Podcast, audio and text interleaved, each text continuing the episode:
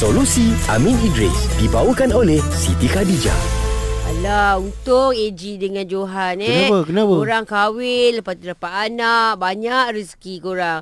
Hari ni dah lah tak kahwin, tak ada anak. Nanti tak murah rezeki. Ish, apa Farah ni? Orang kan orang cakap aa, ada anak tu nanti rezeki murah. Ah rezeki anak tu lain-lain. Ya, kita tumpang rezeki dia. Ah, Masalah soalan I ni tentang rezeki, anak, kahwin, wujud ke? Ha. Kau try kahwin dulu. Kau t- agak-agak tak dapat. tapi, tapi tapi Nurul ni dah hantar WhatsApp tengah tu aku kahwin baru Wah, kita jawab. ya tak, ya juga. Ya agak Nurul. Baik jawab sekarang. Macam mana tu Amin? Kata Sayyidina Umar Al-Khattab kan Ramaikanlah anak kerana kalian tidak tahu dari anak mana pintu rezeki akan terbuka lebar. Oh. Ha, itu kata Sayyidina Umar. Ya. Wow. Okey, di dalam ayat Quran dalam suratul Isra. Ini sudah zaman dulu di kalangan jahiliah bila mereka dapat anak perempuan dia bunuh. Oh. Dia bunuh.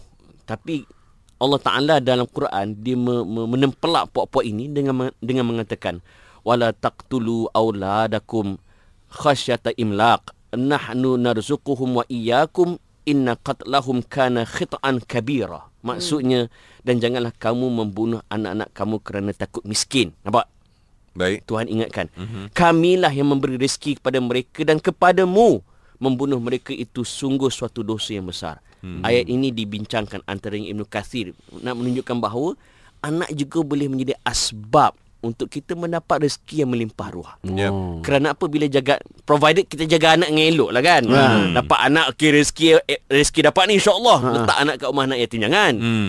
Kenapa kita dimurahkan rezeki? Sebab mujahadah kita menjaga anak tu. Ya. Oh. Ha, bila kita mujahadah menjaga anak kan, maka daripada situlah Allah Taala akan melorongkan kita rezeki-rezeki yang diperluaskan insya-Allah. InsyaAllah. Ha, so pada sahabat-sahabat yang sedang mendengar ni mm-hmm. kan bila dah kahwin apa dan sebagainya kalau dapat anak alhamdulillah. Jaga betul-betul. Jaga betul-betul. Hmm. Kalau tak dapat anak tak apa, berusaha sampai dapat. Sebab Ya. apa? Di situ akan ada insya-Allah asbab kepada rezeki yang melimpah ruah. InsyaAllah.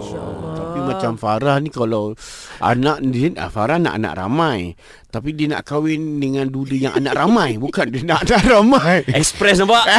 tak pula tak pula ada tukar. Ha? Ada ramai anak saudara, anak jiran, anak kawan-kawan tu boleh kita murah rezeki tak macam tu? Boleh saya menyantuni dia orang tau. Tapi dia tak sehebat mempunyai anak sendiri. Oh, InsyaAllah. InsyaAllah kena usaha lah eh. Kau sakit perut pun dah nak menangis dah macam mana nak mengandung. Solusi Amin Idris dibawakan oleh Siti Khadijah. Dapatkan telekong serendah RM98 di jualan masuk gudang SK nilai impian 5 hingga 8 Ogos 10 pagi hingga 9 malam dengan tempah slot anda di www.sitikadijah.com. Siti Khadijah, selesa luaran, tenang dalaman.